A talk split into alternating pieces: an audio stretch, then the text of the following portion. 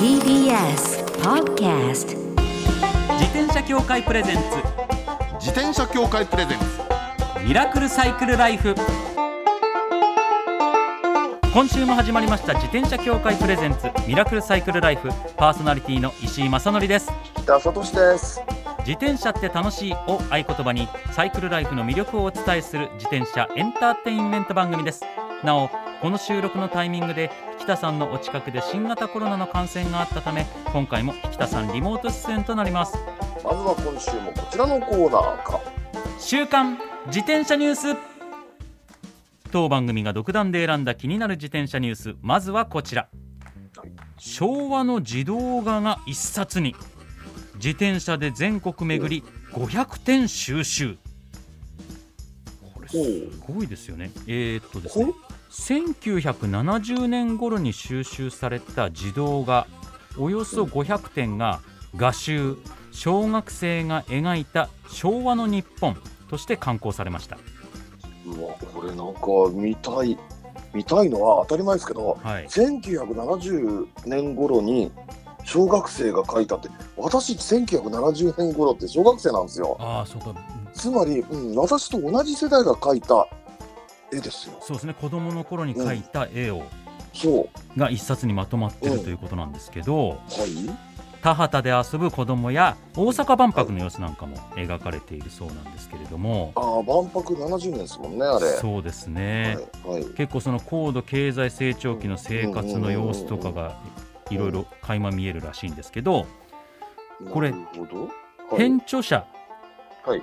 編んだ方ですね、えー鈴木博さん76歳の方なんだそうですけど、はいえーはい大学卒業後の1969年の10月から1年かけて全国を自転車で巡って嘆願書を携えて教育委員会や小学校に飛び込みで行っておよそ120校から提供を受けたんですって。その頃に集めたのを一冊にまとめたということなんですよね。へでも確かにこうーはいはい。立派な画家さんが描いた絵というのももちろんそれはそれで素晴らしいんですけど当時の人たち当時の子供が感じた子供の素朴な絵が訴えてくるものってはい確かにありそうですもんね。うん、なんかすごく面白そう。そうですねなんかうん2013年には全ての絵をデジタル化してウェブ上に開設したホームページなんで一般公開を始めたりとかしていて。そうなんだ。はい。それでまあ子供たちが描いた絵を集めてるわけじゃないですかだからそれを作者描いた人たちに変換することも考えたそうなんですけどもやっぱり一時代のき暮らしの記憶として残すべきだという出版社の声に背中を押されて本にまとめることを決意して今これが刊行されているところなんですねいやこれは見たいですよね見たいですね。うんこれぜひこれぜひ自転車の絵じゃないんですよね。自転車で回って集めたっていう回。集めたっていうここすごいこね。のエネルギーもすごいですよねいや、す鈴鈴木さんすごいじゃないですか、鈴木宏さーん。ちょっとそういった思いなのに触れるっていう意味でもちょっとこの画集チェックしたいですね、ですね。続いてはこちらのニュースです、はい昔の自転車の鍵の感触が味わえるガチャガチャ また昭和な話が？はいなんですかこれ。ロケットニュースさん他が伝えております、はいえー去年11月に発売されたものでその名も昔のチャリ鍵の感触という名前なんですって あのバネ式のやつね。なんかこはいの棒が出るやつですよ、わかります。はい棒が出るやつ。ストッパーを押してカチッとロック、うん鍵を刺したらカシャンとこうその棒がビュンって出てくる、あのロック解除っていう確かにこれでした。昔の鍵こうでしたよねはい、こうでしたよ。はいでこれ何に使うんですかこれ？これはその感触を味わうことを楽しむんですよ ということですね。はい多分そうだと思いますすごすぎです。そのためだけにこのガチャガチャを作ったっていうのがすごいですよねすごすぎですけど、私絶対欲しいこれ。しかも何がすごいってはいはいはいはい。4色で出ます こりゃ、こりゃ集めるしかないですね。はい何、何色ですか？えっとシルバー ブラックブラック。グレーはあ、ゴールルドほど。の4色だそうです。うーん。まあでもシルバーが一番昔の趣を持ってるのかな。そうそうそうそうそうそう。ほとんどはシルバーでしたよ。そうでしたよね。ね。はい、えーメーカー希望小売価格は税込み300円だそうです。300円ね。そんなもんですよね、はい。うん。いやこれは味わいたい。いやこれ欲しいですよ。ね。それ以上でもそれ以下でもないってとこがいいですよね。いいですね、はいまあ、今なんかねもうあの U 字鍵になっちゃってるからみんなほそうなんとんどねですよね。ねこれないんですよねもうこの棒が出るタイプって。いいですね。僕も欲しいな。ガチャガチャぜひやってみてください。以上週刊自転車ニュースでした。この後はゲストコーナー先週に引き続きサイクルライフナビゲーターの絹代さんをお迎えします。自転車協会プレゼンツミラクルサイクルライフ。この番組は自転車協会の提供でお送りします転車協会からのお知らせです。街ではライト自体がついていない自転車やブレーキをかけてもちゃんと止まらない自転車を多く見かけます。これって安全面から考えるととても怖いですよね。そこでみんなが安全な自転車に乗れるよう自転車協会では自転車安全基準を定めました。そしてその基準に適合した自転車にだけ貼られるのが BAA マークなんです。自転車活用推進法のベースになっている交通政策基本計画では BAA マーク自転車の普及を推進することも謳われています。つまり BAA マークは国も認めた自転車の安全安心の目印ということですね。自転車をお買い求めの際は BAA マークが貼ってあるかぜひチェックしてみてください。BAA マーク自転車で交通ルールを守って安全安心なサイクルライフを。BAA マークについての詳しい情報は自転車協会 BAA のウェブサイトまで。さあゲストコーナーです。先週に引き続きサイクルライフナビゲーターの絹代さんです。よろしくお願いいたします。よろしくお願いいたします。さあ先週は気がつけば、ご家族のはい。サイクルライフ、ファミリーサイクルライフについてお伺いしてばかりだったんですけど、絹代さんが何乗ってるかとか全然聞けてなかったんですよ今メインで乗ってるのは何になりますか？今もあの時こう島に持っていたあと同じようなバイクというか、まああのトレックのあのプロジェクトワンっていうのでオリジナルの色に塗ったものをずっと乗っていて、はいはい。このこう塗り分けをすごいこだわったんですよ。あのいろんな景色の中を走ることが多いので、ええ。水辺でも緑でも街でも絶対に映える色の組み合わせにしようと思って。うわ結構難しい意外と難しいんですよ。で,、はい。でピンクとはい。赤のグラデーションカラーで、ええ。フレフレアってあのちょっと昔川口義勝とかがゴールキーパーで着てたようなこうメラメラっていう炎のパターンを あはい。あの赤とピンクと濃いピンクで塗り分けたらマーブル模様になったんですよ。炎が。なのでちょっとマーブルっぽく見えるカラーリングにしていて。でやっぱ赤とかピンクって緑の中にいても水辺にいても映えるんですよ。ああそうか。まあ桜の季節今まさにですけども、そういった時期のあのも感じですね。のでも、はい、ガッと赤が入ってるので、うんうんうん。でピンクに塗っちゃうと今度ピンク系のウェアも着られなくなってしまうのでそれでちょっと赤で締めて色を塗ったんですけどはあそれがすごく乗り心地というか自分にフィットして色味もいいのでものすごく大切に乗っていてもう転ぶ時は自分からあの自分の怪我は治るけど フレームの怪我は治んないんで転ぶ時は自分からっていう。それぐらいもうお気に入りなんはい、ですね。で大切に乗っていてただバイク自体もかなりミニベロも持ってはいますしすよねミニベロ3台持ってて。はい。でロードも2台。で最初に乗ってたチネリも今フラットバーにちょっとマニアックなあのーカンパニョーロのフラットバーコンポーネントっていうのが1個在庫で残っててえーそれで組み替えてまあ専門的な話になっちゃいますけど、マニアックなマニアックなところに入っちゃいましたけど。やったフラットバーのチネリに乗ってたりでいろいろこうアレンジをしながら。なるほど。さすがですね。でもやっぱりこうメインの方が来てサイクルライフナビゲーターでしたっけ？はい。として、はい。今その自転車に関することで注目してることって何かありますか？まあ、もちろんごき先週のご家族の話もあると思うんですけど、そうですね、まあ、あのコロナ禍にあってあのイベントとかレースのお仕事が一旦ほぼお休みになってうん。今割と地域の活性化を自転車でやるっていう形で動いているんですね。増えてますね。増えてます。うん。で特にコロナがあってって皆さんのその旅に対する思考も変わってきてメジャーな観光地にドーンと行って晴れの日みたいに楽しむよりはメジャーではない知る人ぞ知るみたいなところに行って自分で探索をするとか密を作らない形で動くとか。で割と自転車を選ぶ方も増えてきていると。でいろんな意味で自転車ってこう非常にサステイナブルでうん。あのずっと同じ形で持続することができる、まあ、交通手段であったり、ものの根幹になるんですけどでいろいろやっていくうちにあれ自転車って究極の SDGs ツールだなって気づくようになって。で私自身もやっぱり自転車に乗って環境のこととかがストンと胸に落ちるその文章で読んでもメディアで見てもふーんと思ってたものが実際に自分で頑張って景色の中走ってって湖を見てとか。違うんですよ違いますよね。なんであんなに違うんですかね。本当に自然に落ちてくる。うんやっぱりそのサステイナブルって言われても全然ピンとこないものがはい。やっぱり自転車で自分のパワーで動いていくことでいろんな意味でこう落ちてくるじゃないですか。うん。だからなんかそれをうまく使って例えば SDGs カードとかを作ってカードを持ってってこれは海洋だねとかその何番に該当するのかっていうのを見ながらやるようなツアーをやるとかお子さんたちと一緒に何かその SDGs って新しい概念が理屈じゃなくてストンと落ちてくる。であこれは自分たちが生きていく上で気にしなきゃいけないことなんだって思ってもらえるようなその親親子で体験できるというかそういうような形でなんか自転車を使えないかなと思って動いてます。でもよくこれは引田さんともお話しするんですけど、はいやっぱり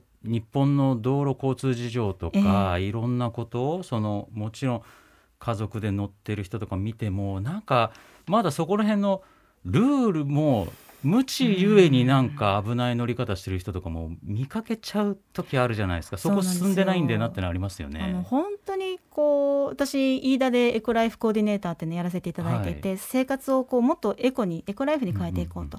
で全部共通してるのって視点を私から我々とかみんなに変えていくことなんですね。自分主体でいくと自分が早くたどり着きたいはい。自分に都合のいい走り方したいってなるけど、それを視点を変えて上から見たら私のこの走り方が誰かを傷つけるかもしれないとか私がこれを伝えることで子供が危険になるかもしれないとかそのルールの面でも変わってくるじゃないですか、はい。それが地球環境だと我々の地球この自分が買った商品のために誰か搾取されているカカオを作りながら搾取されている人がいるかもしれないっていうからうん。フェアトレードを買うんであってそういうふうに視点を変えていくっていうのが全てにおいて大切で共通してると思うんですね。はい。で特に自転車のルールって学校っていう枠組みであったうん。りどこかの枠組みで乗り方最低限のルールを教えていってどうして右側走っちゃいけないのかとか。はい。でその理由が分かるとみんな守ってくれるんですよ。そうそうなんですよね。ね右側走ると引かれるからヘルメットかぶらないで子供が飛んでったら頭が割れるからっていうのを見たらお母さんを変えてくる。でもそれがねなかなかルール守りましょうって言われてもルール知らない人に守れって言われてもそうなんですよね。無理ですよね。だから本当にサステナブルって単語だけ聞いても意味合いがいまいち、うん一応言葉で説明されるけど腑には落ちてないのと一緒で、ルールですからはいって言われても、うんうん、なんでなんだろうって。でもそれがこういう理由でヘルメットかぶった方がいいですよとか意味合いが分かると腑に落ちるっていうのはありますもんそうでです。ねでもそれはまず親御さんの方が知らないパターンあるじゃないですか。多いです。あの二人乗り禁止ってよく言うじゃないですか、はい。でも世の中の二人乗りのほとんどはお母さんが自分の子供を乗っけてるわけですよ。小学校中学校になっても乗っけてる、そうでね。親が率先して破っていたら子供はこれであ破っていいんだこれでいいんだって思いますよね。それが正解だと思いますもんね。かそのあたりも本当にみんなであの一緒に動いてうん。その当たり前と思ってるものを崩していかないとそこは変わらないしその何よりも二人子供の背とかで乗せられてるお子さんが親のせいで怪我させられるっていうのが私はすごく嫌だなと思ってそこだけはまずしっかりしてもらいたいしそこがしっかりしたらその先も変わるのかなと思ってます。でもまあコロナ禍ではいこう自転車乗る人が増え増たっ。ていうのでそれあのその乗り方を知らずに乗り始めてしまった方が目立ってしまってる面もあるじゃないですか。そうですね。で目立ってくれば目立ってくるほどそっちにみんな流れていくのであの人もやってたああそっか一緒にじゃあ信号でも突破しようみたいな形になるのでそのあたりは国だったり自治体だったうん。りいろんなところが本当に本当にやる気を見せてやっていかないとそう私たちがお声かけはしてますけどやっぱりどこかそういうモデルモデルタウンみたいな教え方のモデルタウンみたいなものをまず作ってそこを横のつながりでこうみんなに知ってもらうとかそういう形しかないのかなというふうに思ってます。でもこのコロナ禍によって自転車に乗る人が増えたことは悪いことじゃないじゃないですか、はい。でそれで気づいてくれる人も増えるかもしれない、今後ってなってるこれからコロナを乗り越えた日本のさ自転車のあり方ってどうにこう変わっていくと思います？サイクルライフ、そう旅とかいろいろなことが変わって変わりまし。た本当にこう最近電動アシスト自転車っていう枠も e バイクが出てきたりね。進化型のもの、ニューカマーのものが出てきたり。で電動バイクと電動アシスト自転車の境界線がこうだいぶ曖昧になってきた。ああそれね。ありますよね。そのあの1台で両方できるみたいなもうん。のでも本当諸刃の剣でそういうものって正しく使わなかったらトラブルの元にしかならない。でも正しく使えば例えば折りたたんで車の中に入れておいて避難に使うことだってできるしいろんな役割を担えるわけじゃないですか。はだからそういうものをいかにうまく使うかっていうそれこそナビゲーターというかナビゲーションが必い要だしうんその悪い流れにいかないようにうまくキープしながらうんで旅もこう旅のツールを電動アシスト自転車や e バイクが担うことも増えてくると思うんですね。で実際に交通手段として車から乗り換える人も増えてくると思うんですよ。うそうなった時に問題が生じないようにっていうのは非常ににね進んはいでそれによって楽しい可能性もたくさん生まれているわけじゃないですか生今。自転車っていう忙しい人でも運動できるツールをうまく生活の中で生かしていく、うん。避難にも使う楽しい旅にも使うみたいなところででもそのベースにはみんなが共通の理解を得て、うん。あの右側を走らないとか、はい。歩道から突然出てこないとか、いろいろ信号をしっかり守るとかっていうのをどやっていかなかったらそのいい未来は描けないので今踏ん張りどころだと思います。ね。まあピンチはチャンスだという言い方が正しいのかどうかわかんないですけど、まあ自転車に乗ってくださる人が増えたことはサイクリストとしては嬉しいことなんで、そういう人たちが気づきを得て正しく乗り方の人が多くなれば、チャンスなわけですもんね。チャンスですそれ一気にそのいい方向に流れていく。あそれで自転車とだけじゃなくて、うんうん。その自転車と公共交通機関ミニベロとかだったら、はい。そういう掛け算の楽しさみたいなところにもねつながっていくし。今バスがかなりコロナを経て厳しいっていうお話があって、うん。うまくそのバスとえーシェアサイクルをこうサブスクみたいな形で使って旅をするとか何かそういうものを組み合わせた提案とかまだまだ可能性はたくさんあると思うんですいやいっぱいあるんね。だってなんか絹代さん自転カーリングすごかったじゃないですか、はいその東京オリンピック、はい自転車かけるカーリングというのをやったっていうふうに聞いたんですけど。あの楽しみ方も今すごい多様化していて、うんうんうんうん。私あのロコ・ソラーレが皆さん生まれ育った北見っていうところとよくお仕事してるんですけどあ、そうなんですね。はい、そこでカーリング体験って比較的簡単にできるんですね。あそうなんですか、あれ今多分やりたいっつってる人めっちゃいて僕の知り合いの俳優さんももうこの間ずっとオリンピックってあれやりに行こうぜ石井君とか言ってたぐらいい行きましょうよ。あのあれをスノーライドであのファットバイクにちょっとこうピンを打ち込んだような氷の上でも走れるようにしたバイクをタイヤ太くてタイヤ太くてもうもうなんかピンがいっぱい打ってあるタイヤを履かせていてそれでスノーコースを走った後に一般公道を抜けて、はい。カーリング場まで行って近くでご飯食べてみんなでカーリングしてレンタサイクル返して帰るっていう。すごいツアーですねそれ。すごいんですよ。もう本面白そう。本当に雪の中。最初あのゴルフ場のカートコースを少し除雪して走れるようになってるコースからスタートするんですけどこのね雪の中走るっていうのがふわふわなんですよ。はあ。でこう結構走ると暑くなるので、ええ。暑いねなんて言いながらこう公道を走って、ええ。公道も一般的に雪国は除雪されているので、はい。ピンがついてるようなこう滑らないタイヤであればもうほぼほぼ何の問題もなく走れるんですね。でもこう畑が要は何何にも工作してないわけですよ。当然雪だから、はい。だからもう辺り一面の 北海道の大平原がはい。もう真っ白なんですよ。あーその中をファットバイクで抜けていって最後にカーリングをして そこもすごいですそよね。う もう自分のバンビっぷりに笑うっていう。ね、いやこれはだだから本当にそういう意味では自転車って自転車だけの楽しみじゃなくてそうそう。お子様と一緒にとか旅と一緒にとか、い、ろんな楽しみ方があるからその楽しさの方もしっかり伝えていって安全性とかそういうところにもつなげていってってできたらいいですよね。本当にこういろんなものと組み合わせられるからこそ、はい。全部を高められるというか、やっぱ車で行ってカーリングするのと例えば車で行ってサップして帰ってくるのと自転車で行ってやるってなんか気持ち全然違うんですよ。違いますよ。そりゃ変わります変わりますよね。でもやっぱりそういうふうにやっていくことでもっとかっこよく走りたいなって思ってくれるとか、はい。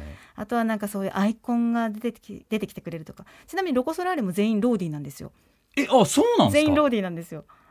あの本橋まりさんもローディーです。へえあ知らなかった。あの全員お揃いのロードバイク持っててはあ。トレーニングされてるんですけど、あのまだ許可得てないんですけど今年ウェア作りたいなと思ってて。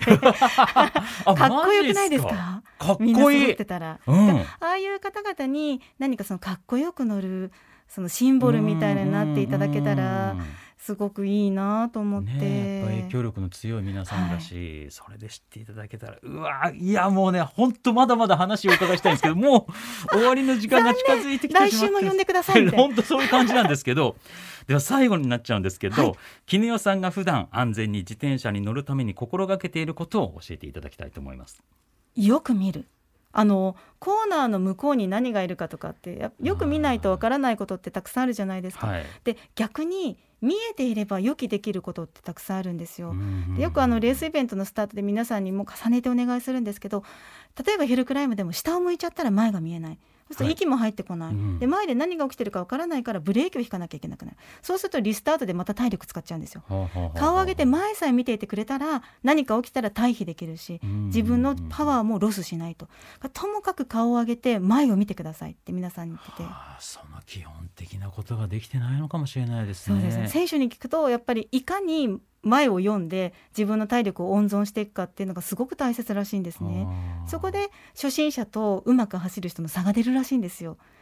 競技も日常も一緒でその交差点の向こうに何があるかってこう首を伸ばして見ていけば絶対にリスクはないですけど見ないでいったら危ないかもしれない。ね子供が飛び出してきたそう右側通行の人が来るかもしれないのでねえ痛みを得るのはね自分なのでだからともかく周りを見る後ろを見る周りを見る絶対多分大丈夫みたいな感じじゃなくちょっと疑いながらあの不必要なレベルに周りを意識しながら走ってます。飛び出してくるかもしれないとか、はい。後ろから変な人来るかもしれないとか。かもしれないんだかもしれない運転ってやつですよね。そうです。はい。じゃあちょっとねもうねこれ絹代さんにはもうまだまだお付き合いしていただきたいんでもう少し、はい。次のコーナーもいいですか？一緒に座っちゃっていいんですか？いやぜひぜひ。ありがとうございます。よろしくお願いいたします。引き続き絹代さんにご参加いただきます、最後のコーナーはサイクル大辞典一つの項目をきっかけに自転車トーク。様々な角度からサイクルライフの魅力を発信します。今回はスペシャルということで、はい。先ほども話しましたけれどもせっかくなのでサイクルライフナビゲーターの絹代さんを交えてこのコーナーをお送りしたいと思います。ありがとうございます。よろしくお願いいたします。よろしくお願いします。で今日テーマなんですけど、毎回これテーマがあるんですけど、ええ。今日のテーマが春走るならここというテーマなんですよ。いいですね。待ちわびた春。いやねいっぱいあると思いますけど絹代さんいろんなとこ走ってらっしゃるから、あのやっぱり日本人にとって春って桜だと思うんですい、ねやそうですよ。で桜の開花時期もこう年々違ってはい。読みにくいところはあるんですけれども、ビシッと会った時のあの桜のコースの感動、はい。霞の中を走る、うんでエリアによってはよくあの山梨にも行くんですけど山梨は、う桃と桜が同時に咲くので両方のピンクを楽しめたりうんするんですが、私が今年行きたいのははい。福島なんですよ。福島、はい、阿武隈エリアなんですが、はい。桜ローリングヒルズっていうコースができていてああのちゃんとコースとしてあるわけですね。あるんです。で里山を基本的に走るコースなんですけど、うん桜の量が半端なくて川沿いが全部桜なんですよ。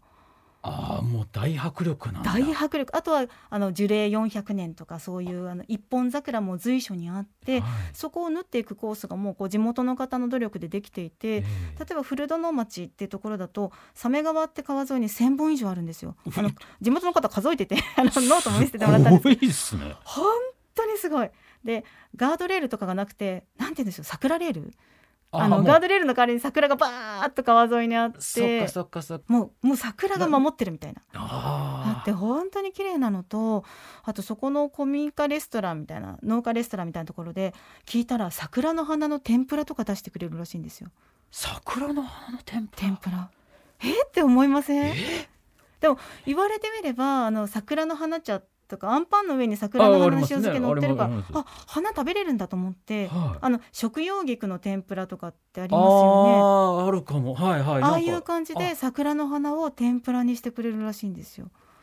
えー、とや思って。ーそれすごい食べたい、食べたいですよね、はい。それももうほんと摘みたてのお花をはい。綺麗な形で天ぷらにしてくれてでそこのあのオーナーの方が桜の花の塩漬けのお茶とかを作ってくれててそれ飲んだり。うわこれは贅沢と思桜コースまあそういうこう目で楽しみ。でうん。桜は香りはないですけれども、ええ。そういう味覚とか食感で楽しみって言ったらうんいやこれ自転車の醍醐味だなと思って。いやだからそうそういうのも今日お話しいただきましたけど、車でそこに行ってとやっぱ自転車でそこ1,000本の桜え並木というか道をブワーって走ってそういうのをいただくだと全然違うんですよね。全然違ういやーこれはいやもう僕も行きたい。行きたいですね。4月の中旬以降ぐらいだったら見れるかなってところなので。あそっか福島のはそれぐらいですかねちょっと遅いみたいですね。そうですね東京とかに比べたら遅いですもんね、だから今ちょうどこれ聞いていただいて準備していろいろ調べたらいいタイミング見つかると思いますんで、はい。えーぜひぜひ行ってみてもらいたいと思います。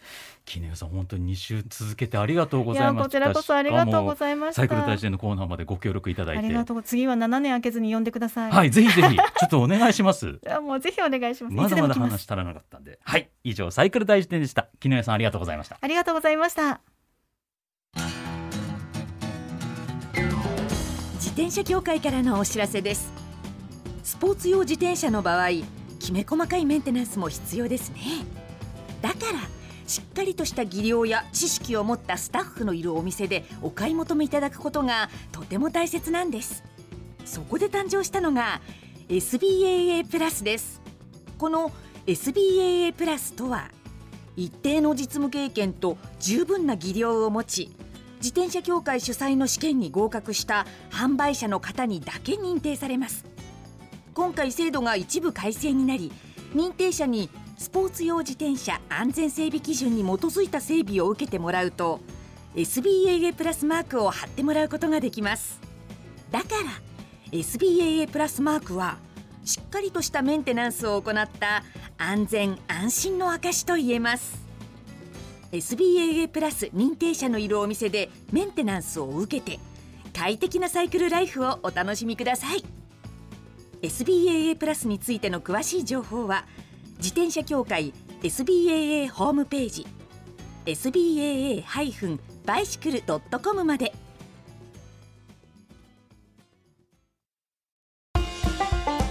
ミラクルサイクルライフそろそろお別れのお時間です。自転車とカーリングってすごいですね。ファットバイクで雪の中走った後カーリングするってものすごいツアーですよね。そう考えると自転車にはまだまだ可能性があるんだなっていうのを改めて思いますね。で福島の桜でしょ？あれは走りたい。そして桜の花びらの天ぷらほんと食べたい。これあの聞いてる方で食べたことあるっていう方ぜひぜひねご連絡ください。あのお店とか教えてください。あのその他にも番組ではねマイ自転車ニュースサイクリストあるある自転車脳内 BGM を大募集中ですからあと忘れられない愛車の思い出も大歓迎です。採用の方には番組オリジナルステッカーを差し上げます。